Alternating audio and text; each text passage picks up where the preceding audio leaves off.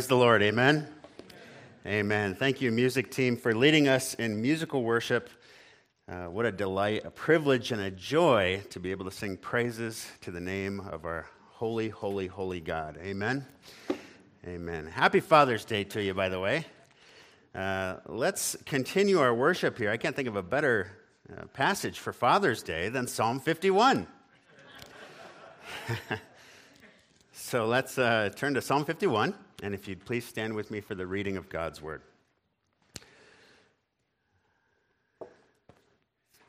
Psalm 51. This is God's word.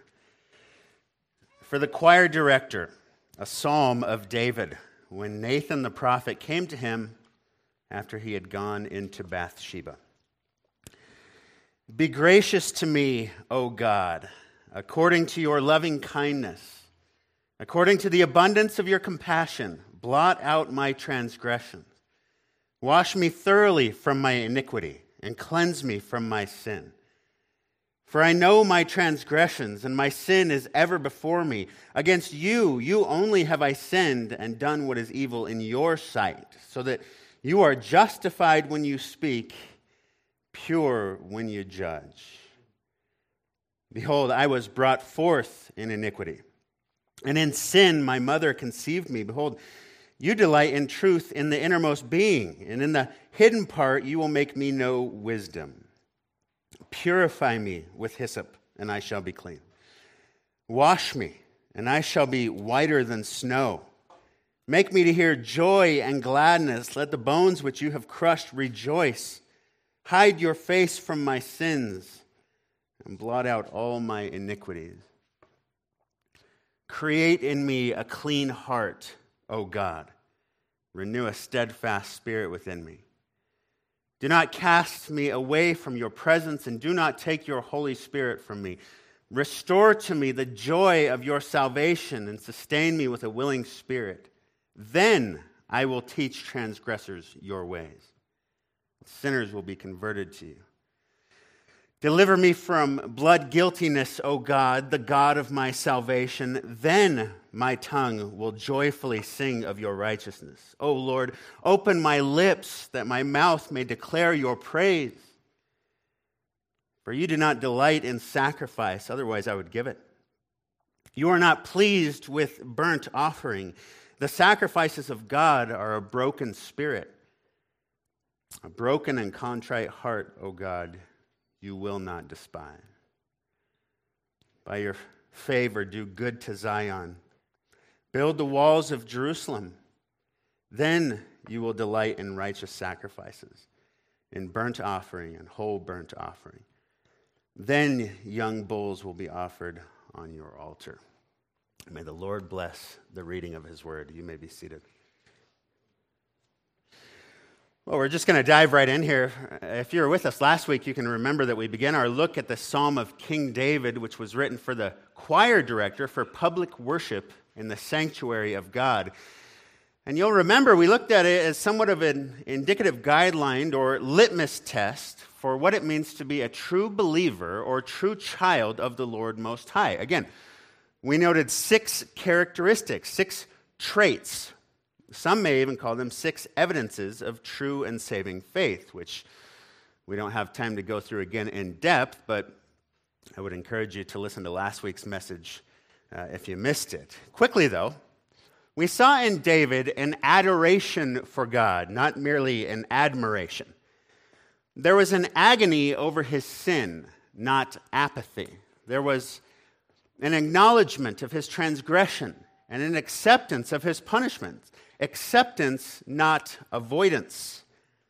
David agreed with God that he was who God says he was a desperately sick sinner who is completely and totally dependent upon the divine mercy and grace for any hope of forgiveness or reconciliation to his Creator.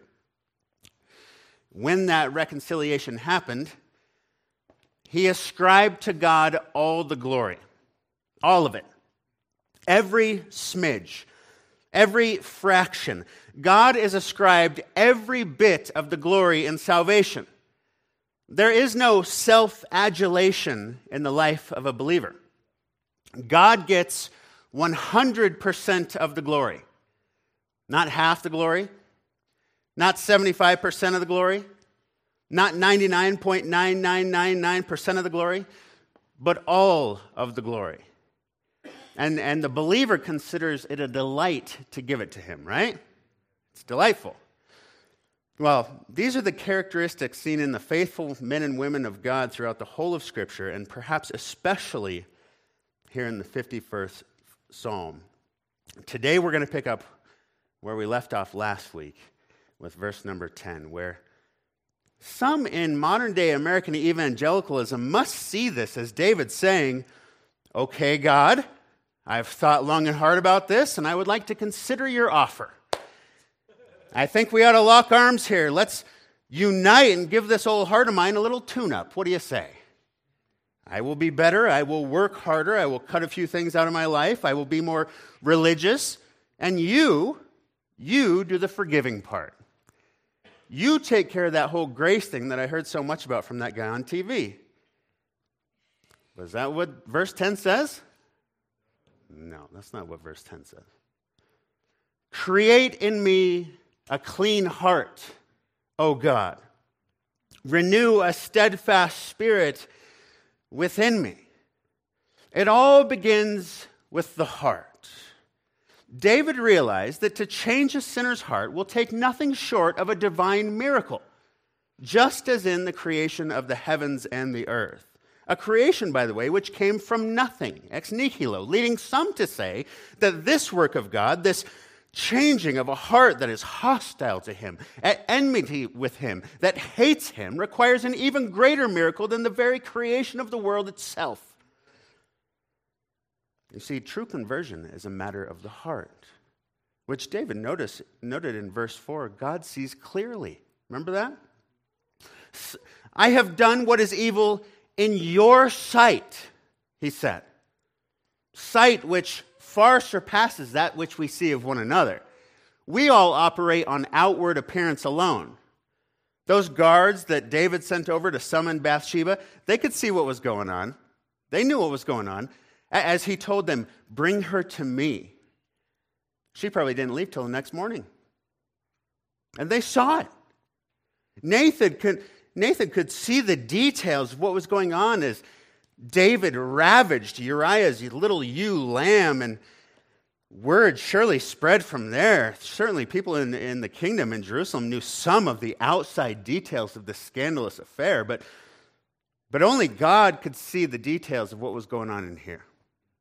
Only the Lord. And he saw everything. He saw the yearning for Bathsheba. He saw the lusting over Bathsheba. He saw the scheming and the plotting against Uriah. He saw it all because he can see the heart. The word heart here is not a reference to the physical or- organ like the atriums and ventricles and whatnot. The heart mentioned here is the innermost part of a man, the seat of our thoughts, emotions, desires, decisions, character. It's been called the center of reason, the place of conscious and decisive spiritual activity. It's our will, it's that which separates us from the animals. It's the real us, which, when it's all said and done, only God can see. Only God can see. Last week I told you about a hypothetical situation involving little Billy, those Tennessee elders who said, Oh, yeah, uh, Billy prayed the prayer in junior high. He is saved then, no matter what happens in the rest of his life, no matter what his life, life looks like at, at 40 and 50. I, I, well, I said, from, from all indications, it seems clear to me that little, little Billy was never of us. I would say that he needed to hear the gospel and be saved. I can't, I, I can't tell people in our church that, that people are saved when everything in their life screams otherwise. That would give everyone a false assurance of salvation, as the scriptures clearly teach the exact opposite. The scriptures teach that we are being sanctified, we are being conformed. We still sin, but there's a godly grief, there's confession, there's repentance, a striving for holiness. There's a maturing in our faith, a growing in the grace and knowledge of our Lord and Savior Jesus Christ. You know what they called me? fruit inspector. I thought that was pretty clever. they said, You don't know if he's saved or not saved. You can't judge him. I said, You're 100% right. I cannot tell if a person is saved or not saved. I don't have that ability. I can't look on the heart. There's probably a lot of people in my, who, who, in my finiteness, I've looked at and thought, eh, probably not saved, who were saved. And on the other hand, I'm sure there are more than a few who I've looked at and thought, oh, what a fine woman or man of the Lord. Surely the anointed stands before me. Who will wake up one day only to hear those horrific words of Christ Depart from me. I never knew you. I'm sure I got a few wrong. They were right. We are finite. We cannot see the heart of man. But there are certain traits and evidences which are observable in the lives of someone who has truly believed, right? Is that right? Ah, you're just a bunch of fruit inspectors.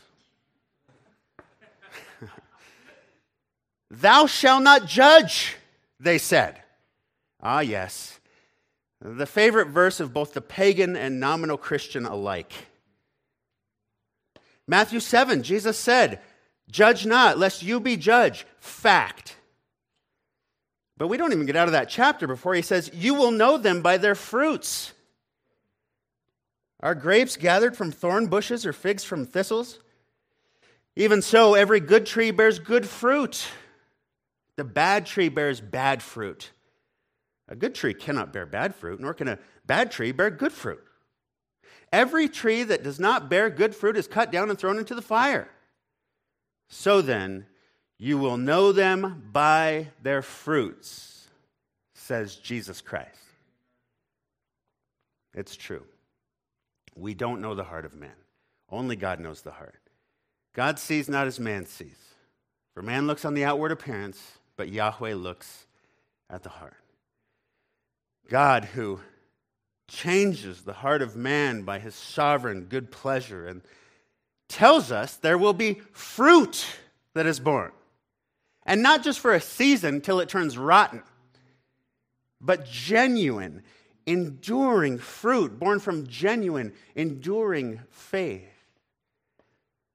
See, we don't, make no mistake, God knows who the pretenders are. We may not know, but God knows. And they will pay. David knew this.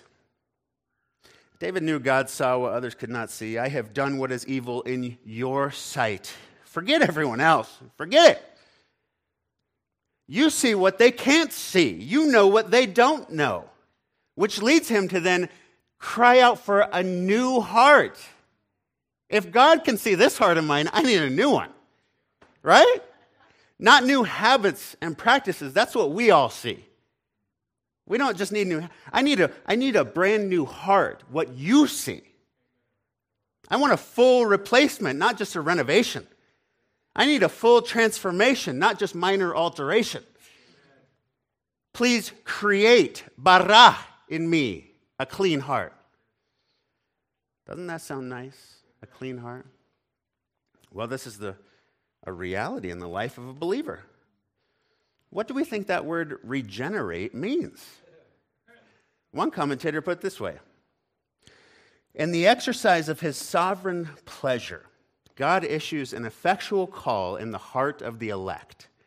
He powerfully summons the sinner out of his spiritual death and blindness, and, by virtue of the creative power of his word, imparts new spiritual life to him, giving him a new heart along with eyes to see and ears to hear, and thus enabling him to repent and believe in Christ for salvation. He effectually calls his people out of darkness and into his marvelous light. This is the divine miracle of regeneration or the new birth. He sovereignly intervenes in our lives and he makes us into new creatures. We are a new creation. It's a humbling process. It's very humbling, but a necessary one. We need a new heart because the old one's no good. There's an illustration you may have heard concerning the nature of a, the human heart as told by Malcolm Muggeridge, Working as a journalist in India, he left his residence one evening to go to a nearby river for a swim. As he entered the water across the river, he saw an Indian woman from a nearby village who had come to have her bath. Muggeridge impulsively felt the uh, impulsively felt the allurement of the moment, and temptation stormed into his mind. He had lived with this kind of struggle for years, but had somehow fought it off in honor, fought it off in honor of his commitment to his wife, Katie. Excuse me, Kitty was his wife's name, Kitty. On this occasion, however, he wondered if he could cross the line of marital fidelity. He struggled for just a moment and then swam furiously toward the woman, literally trying to outdistance his conscience. His mind fed him the fantasy that stolen waters would be sweet, and he swam all the harder for it. Now he was just two or three feet away from her. And as he emerged from the water, any emotion that may have gripped him paled into insignificance when compared with the devastation that shattered him as he looked at her. She was old and hideous and her skin was wrinkled, and worst of all, she was a leper. He says, This creature grinned at me, showing a toothless mask. The experience left Muggeridge trembling and muttering under his own breath, What a dirty, lecherous woman. But then the rude shock of it dawned upon him. It was not the woman who was lecherous, it was his own heart. Recognizing the true spiritual condition of our natural hearts is no easy pill to swallow. That's why people try to minimize it or lessen the blow through watered down theology or out of context exposition. It's not easy, but it's necessary. It's a necessary component of genuine saving faith. David says, I need a new heart. A, a divine miracle needs to take place here, it needs to occur here. And here's the good news God is in the new heart business. That's what he does. He even said to his people Israel when speaking of the new covenant, Moreover, I will give you a new heart, put a new spirit within you. I will remove the heart of stone from your flesh, give you a heart of flesh. What does that mean, a heart of flesh? Well, it means to have a heart that is sensitive to his convictions and his will for our lives, that is sensitive to sin, that longs to worship him, to obey him, to please our master, to live in a way that is honoring to him instead of offensive to him. I want to ask you specifically if you've come to this realization in your own life. I want to ask you individually personally? Have you been given a clean heart by God? You need to answer this question personally. Your wife can't answer it, your sons, your daughters can't answer it, your friends, your family, your neighbors, your coworkers, they can't answer it. You got to answer this. You can't see my heart. I can't see your heart. The elders, the rest of the, the body here, we can't see your true heart. Apart from God, Paul said, nobody knows the depths of a man except the spirit of the man that is in him. You know, humans have a remarkable ability to, to, to put up fronts and facades into making everyone think they're a different person than they actually are, at least for a season. But this is one area where we can't fake it till we make it. You need to be certain. Has your heart been cleansed by grace alone through faith alone? Nobody else knows this for sure but you and the Lord. Do you have a clean heart before the one who can truly see your heart? Is your heart clean? If not, I would invite you to go back over this psalm over and over. Camp out right here on verse 10. Notice how David admits in utter humility, You're going to have to do this. He said, Your judgment against me, it's just. I deserve hell. And I will go there unless you do something Please do something. Have mercy on me, O God. Create in me a clean heart, O God. And He will do it. He'll do it for you today. But you got to be honest with yourself. Certainly, be honest with your Creator.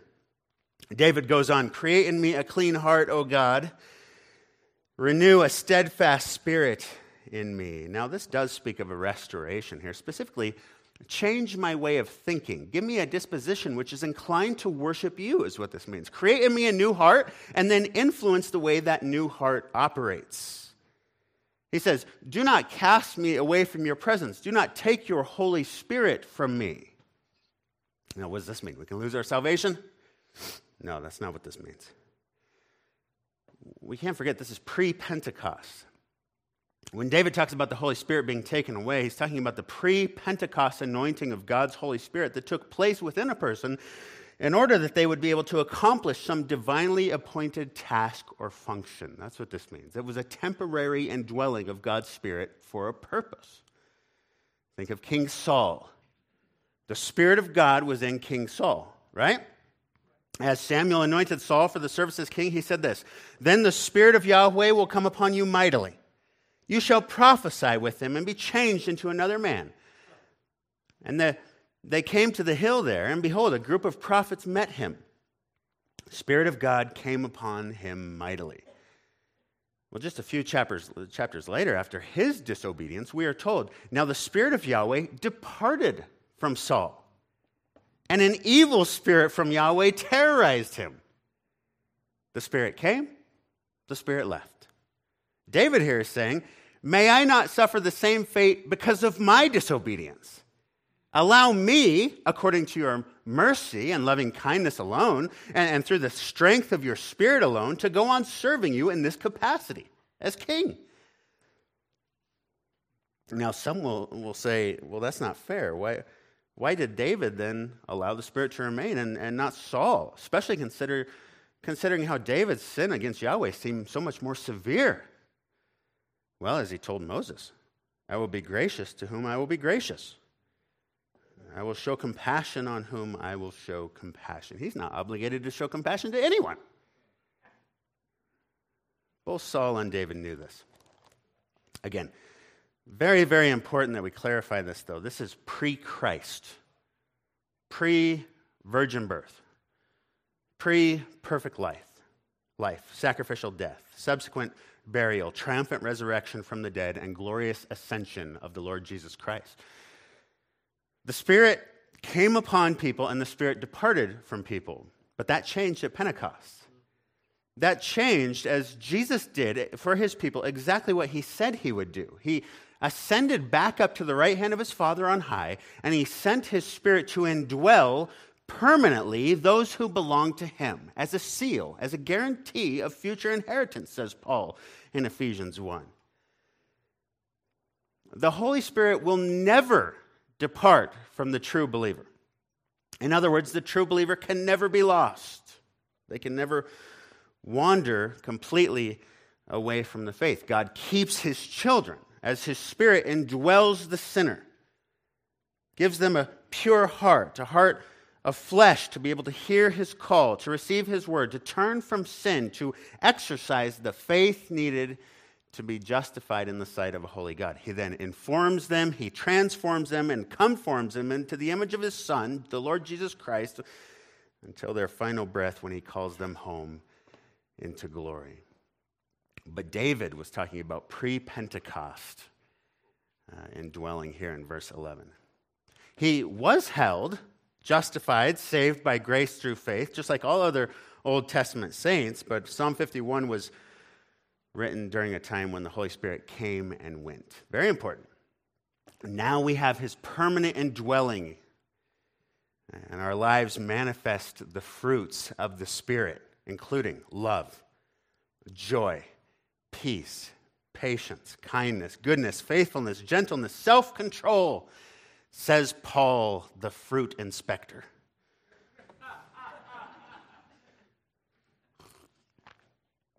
Now, I want you to notice a remarkable word at the beginning of verse 13 that ties all this together. It's one that's often looked over, or at least not emphasized. It's the word then. Then I will teach transgressors your ways. I'm not sure how long I've done this for a number of years, maybe seven or eight years, every time I go up to preach from the Bible in any capacity, here on Sunday mornings, Sunday nights, conferences, retreats, small groups, uh, kids' lessons, Awana, award ceremonies. If I'm going to speak from the scriptures, I read this whole psalm right before. Right before I speak, every time I read it, right before I come up here, I read this. And along with David, I ask the Lord to have mercy on me, have compassion on me, blot out my transgressions, wash me, cleanse me, purify me. I know my transgressions. My sin is ever before me. Every time I say this, every time I read this, against you, you only have I sinned and done what is evil in your sight.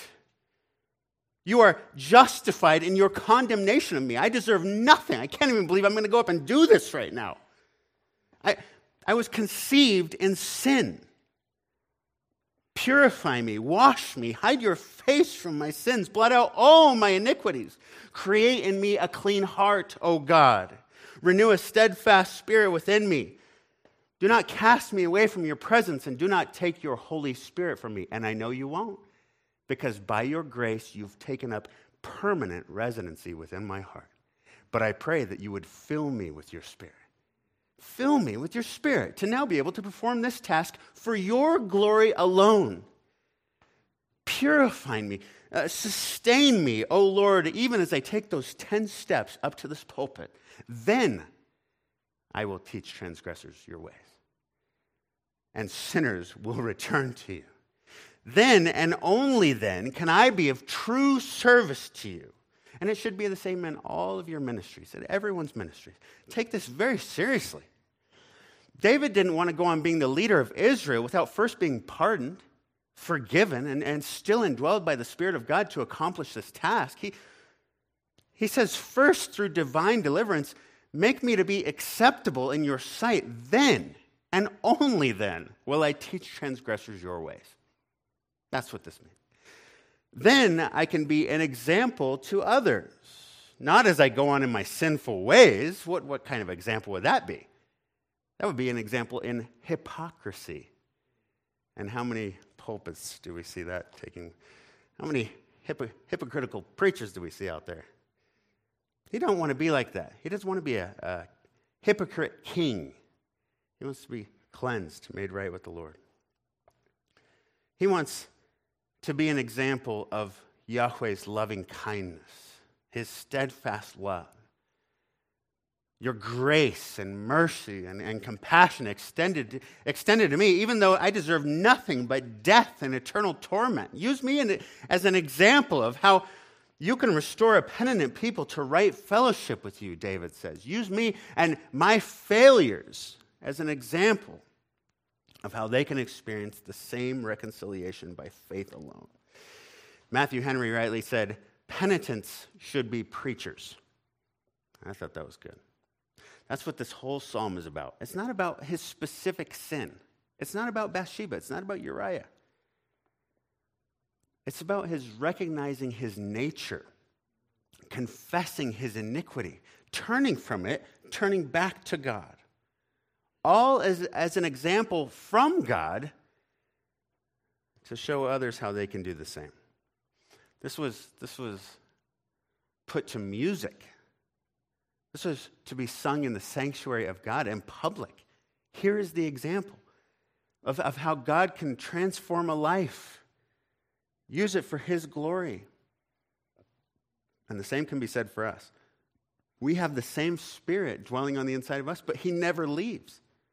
The Spirit who not only convicts us and conforms us into the image of Christ, but who also then takes us in that state of being conformed and uses us, just as he did with David, to, to be examples and witnesses of his steadfast love and, and his forgiveness of sin. We, we are the light of the world, Jesus said. We are the salt of the earth. We're, we're lighting up a dark world Salt is a, is a slows the decaying process. It's a, it's a retardant. We are uh, de- we're slowing the decay of this earth as, as God draws him, his people to himself, even through our faithful proclamation of the gospel. He says, Go therefore, make disciples of all nations, including this one, by the way, baptizing them in the name of the Father and the Son and the Holy Spirit, teaching them to keep or obey all that I commanded you. Behold, I am with you always, even to the end of the age. Same thing here. David says, Wash me, cleanse me, purify me, create in me a clean heart. Then I will serve you. Then I will teach transgressors your ways. What ways? What ways is he talking about? All of the divine attributes, to be sure, but in this context, his amazing grace, his loving kindness, his chesed, his loyal love, the abundance of his compassion, that he desires truth in the inward being, that we have sinned against him, but also have the hope of forgiveness.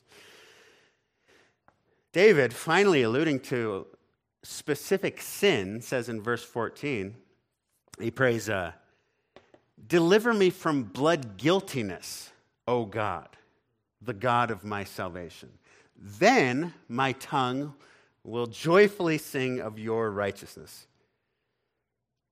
Charles Spurgeon said, A great sinner makes a great singer. And we know, just like the rest of us, David was a great sinner. This blood guiltiness literally reads bloods plural. It speaks of blood that was shed as a result of David's transgression here. Certainly Uriah, but who knows how many countless others suffered because of the king's actions. David knows the strife he has caused, and he goes back to the Lord for deliverance. He says, Rescue me from the weight of this. Save me from this, God. He ran to God alone for salvation. Do this for me, O Lord, then my tongue will joyfully sing of your righteousness.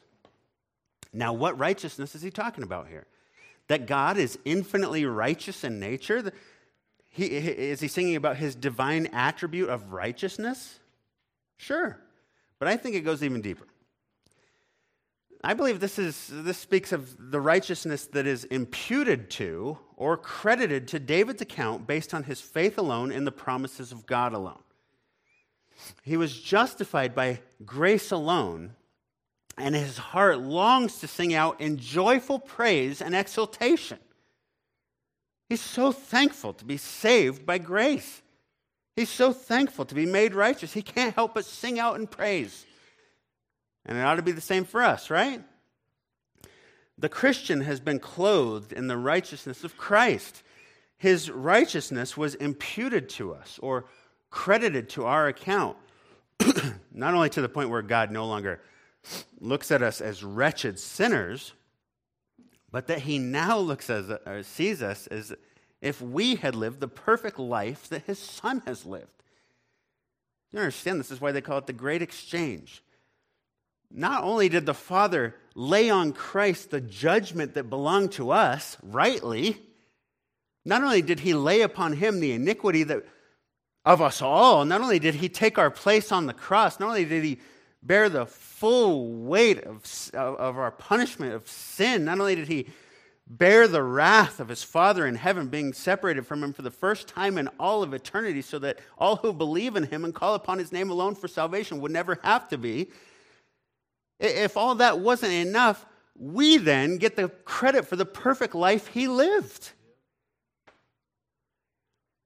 The Father now sees us as he sees his Son, as if we had never sinned, as we stand robed in Christ's righteousness, allowing us to have full access to the throne room of heaven. It, it's this righteousness that causes Dave, David to sing out to write hymns and spiritual songs centered around the grace and mercy and love and forgiveness and righteousness of the Lord. He sings about his Lord, just like we sing about our Lord. I will sing of his wonderful mercy to me. I'll praise him till all men his goodness shall see. I'll sing of salvation at home and abroad till many sh- shall hear the truth and trust in God. What a privilege it is to sing out to the Lord in praise. Amen? Amen. Well, that's exactly what we see in this psalm. David even says, O Lord, open my lips that my mouth may declare your praise.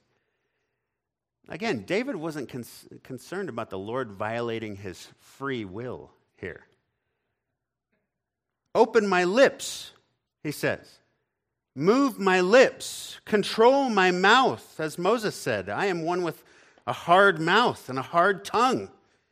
Yahweh replied, I will be with your mouth, Moses. That's what David desires. Open my mouth. Use me as a conduit. He saw God's mastery over his life as a blessing, not a burden. the takeaway in verses 13 through 15 is clear. True conversion will result in true commission. Direct application if you are truly a child of God, you will be used by God for the glory of God. He has gifted you through the power of His Holy Spirit to serve the rest of His body in some way. Ephesians 4, Paul writes, To each one of us, that's believers in Christ, grace was given according to the measure of Christ's gift. We have all been given at least one gift to serve the body. We all have our part to play so that the body functions properly for the glory of the head who is Christ. Romans 12, 1 Corinthians 12, Ephesians chapter 4, 1 Peter 4, all tell of the gifts individual members of Christ's body have been given. In other words, Christianity is not a spectator sport. Part of the shepherd's responsibility is to help you identify and then equip you to use the gifts that you've been given which we long to do. Paul says Christ gave the church pastors and teachers to equip the saints, the spirit indwelled saints, for the work of the ministry. Meaning, you are the ministers of this church, not the elders or deacons, deacons which we need, by the way. Hopefully, this is convicting. You are the ministers, not the guy who stands up and talks the most. All true believers are called to minister to one another for the glory of Christ. It's right there in Ephesians 4. And, and, I think the Lord has blessed us in so many ways here at Lakewood. Almost everyone is functioning within this body in some area or another. We, it's, it's, it's remarkable. It's unlike any other church. And, and we want to equip you and encourage you to continue to do this in whatever capacity that is. But only those who are truly regenerated, truly saints. In other words, we don't want just anyone serving in the children's ministry. We don't, we don't need babysitters. We don't want babysitters. We want people who are ultimately serving Christ through their ministering to our children. Same with AV uh, or the building, or security, or administration, or setting up coffee and snacks, taking out the trash, facilitating home groups, preaching, leading musical worship, being on the music team, whatever it is. We don't just want church tasks to be accomplished. Good night. The Lord doesn't just want a bunch of religious box checked. Oh, good. I'm glad they did that again this week. He, he's bringing glory to himself through the members of his body, through the spirit indwelled members of his body, serving in various capacities. And once the, a person realizes they're serving the Lord in all they do, it becomes clear that every ministry in the church is significant, monumentally significant. No matter how great or small in our eyes, everything we do here is important.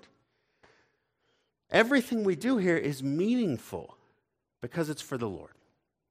And what a tremendous privilege it is to function together for the glory of the Lord. Amen? Amen. All the more reason to sing out in joyful praise. So again, I ask are you indwelled by His Spirit? Do you have His Spirit dwelling on the inside of you? And, and, and therefore, are you gifted by His Spirit and commissioned by His Spirit to serve His body for His grace and by His glory? If you have His Spirit, you are gifted by His Spirit, and you will be used for His glory. Are you using the gifts that He has given to you? To neglect to utilize the gifts that the Lord has given you, it's a form of disobedience. So, you need help determining what this looks like. You come and talk with the elders, speak with the elders, Thomas, Chris, Brad, Cam. Come and talk with us, speak with us. We'll prayerfully consider the Lord's guidance together. Now, another very important transition takes place here from verse 15 to 16 as David uses the word for. All these words are important. For.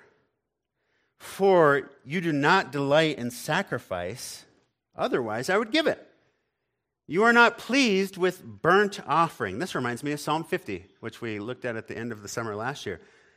The mighty one God, Yahweh, has spoken. I shall take no young bull out of your house, nor male goats, goats out of your folds. For every beast of the forest is mine. The cattle on a thousand hills. I know every bird of the mountains, everything that moves in the field is mine. If I were hungry, I would not tell you. The world is mine, what, as well as its fullness. What, you're just burning up my animals. Same thing here. We mustn't get it twisted now. He doesn't need our service in the church. He doesn't need us to sing and to pray and to preach and to break bread and fellowship. He doesn't need anything from us. But in His grace, He allows us to participate. He allows us to tell others how they can be saved. He even allows us to experience tremendous joy in our salvation, which David mentioned earlier. But He doesn't need us to do these things. In other words, He's not interested in mere sacrifice or work or religious deeds. That's not what He's after. He, he's after sincerity of heart and genuineness, humility. That's what God desires humility. Verse 17 The sacrifices of God are a broken spirit, a broken and contrite heart, O God, you will not despise. Make no mistake, He despises sacrifice without humility. These people, they honor me with their lips, but their hearts are far from me. They don't adore me. They, what they adore is the position they find themselves in because they got everyone else into, uh, fooled into thinking that they adore me. That's what they adore. They're not sincere, they're, they're proud. They're, they're haughty, boastful, arrogant, and they use the name of God to exalt themselves, to dominate others, even manipulating them for their own gain. Yahweh despises faux piety. There's absolutely zero room for pride in the Christian life. Zero. We have no reason to boast. In light of what we've learned over these past few months in Genesis and here in this psalm, knowing that our salvation is all of God, how could we possibly be prideful? He indeed took us out of the pit of, of despair, out of the miry clay. Not that we were in the pit and we mustered up the strength and courage to reach up and grab his hand, but that he reached down into the filth of human depravity and yanked us out of there by no doing of our own and, and set our feet firmly upon the way, the narrow path to salvation. Knowing this, how could we possibly be prideful or boastful or haughty? How could we then look at others and make the determination within our hearts that they are undeserving of God's grace? Answer we can't. Without looking like contemptible fools, anyhow. A true mark of the spirit filled God, uh, man or woman of God, is humility. A recognition that we are like helpless babies. Look at this little baby going, Perfect timing. Just like we planned it, Katie. We're helpless babies. We're like fully dependent infants. We earn nothing, we deserve nothing, yet we're still cared for. We're still nurtured. We're still shown tenderness and compassion and grace and love. That's biblical humility. Nothing in our hands we bring. Simply to the cross we cling, and He's the one that wraps our hand around Him the cross. Truly, I say to you, who, whoever does not receive the kingdom of God like a child will never enter it. Everyone who exalts himself will be humbled. He who humbles himself will be exalted. He said that right after he told about the Pharisee and the tax collector, and the Pharisee standing there saying, I'm so glad I'm not like everyone else. I do this, I give tithes. I... Tax collector says, I, I wouldn't even lift his eyes up to heaven. He says, Have mercy on me, a sinner. Everyone who exalts himself will be humbled. He who humbles himself will be exalted.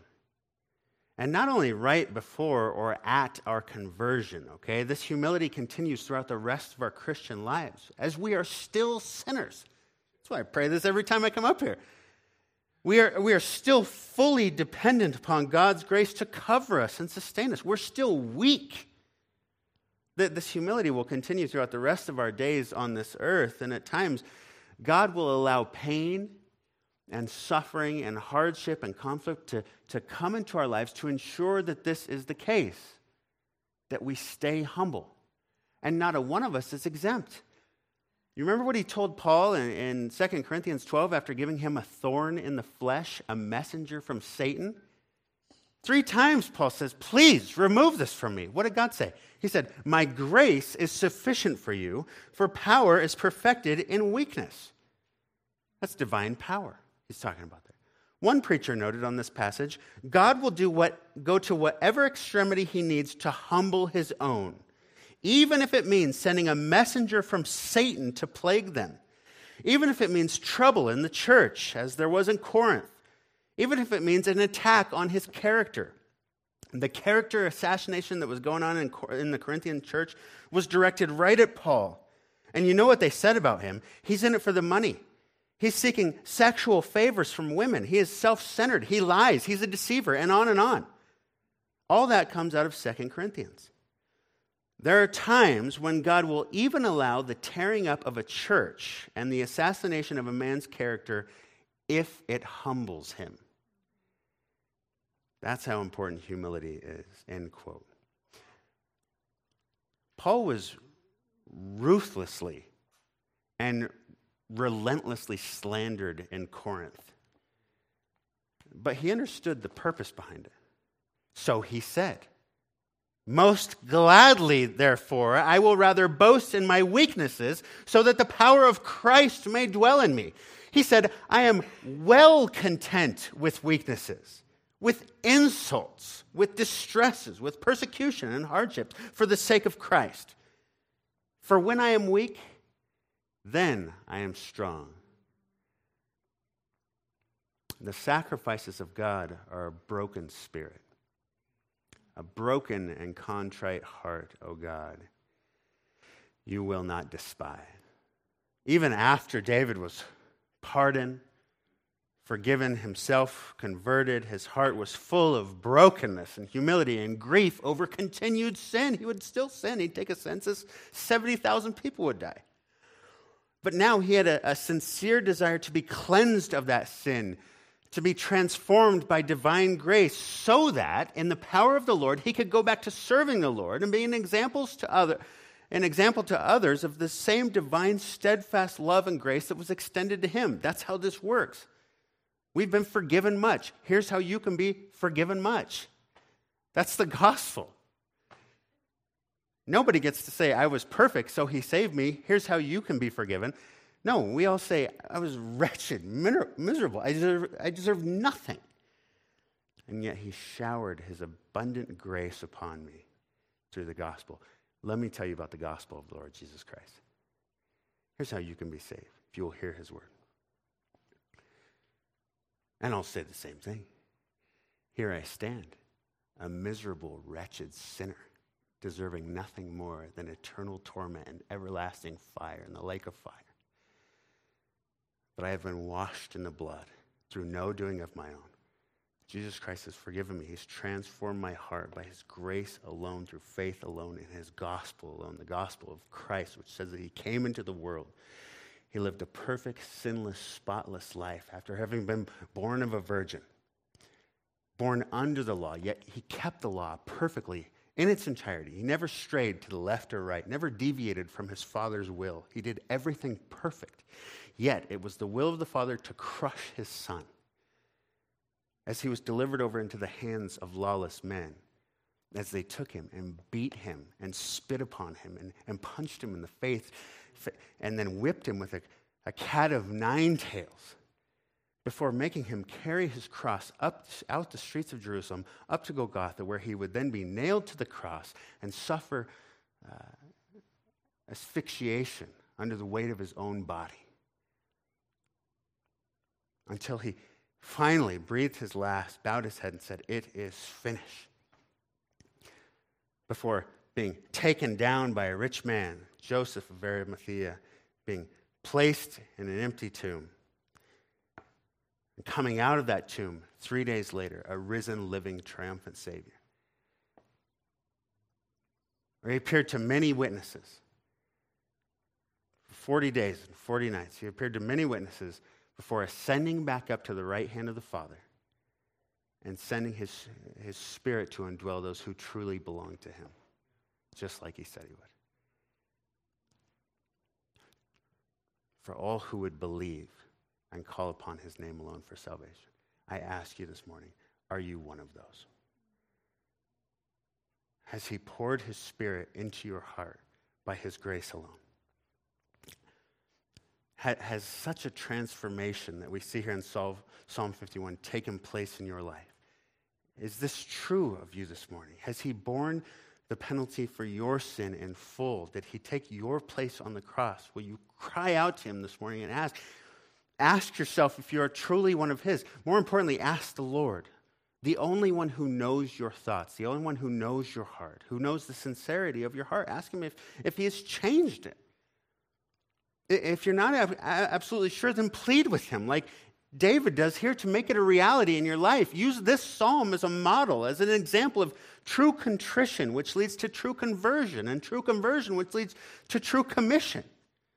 True service for his glory alone. I implore you this morning to make sure your heart is right with the one who knows the heart.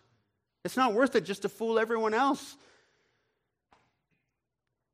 Yahweh is both willing and able to cleanse your heart and place His Spirit within you. He will save you by His grace alone, through faith alone, in Christ alone, if you will but respond in humble submission to His word.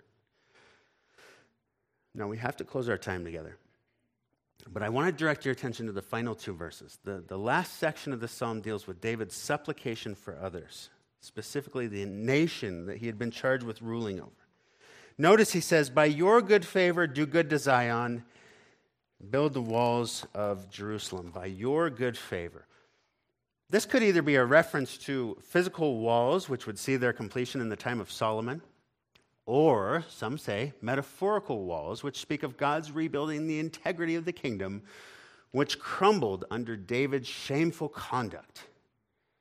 The actual walls seem more likely to me, but either way, note those words by your favor by your good pleasure, by your good will. If it should please you, O Lord, if you will be pleased, do good to your people.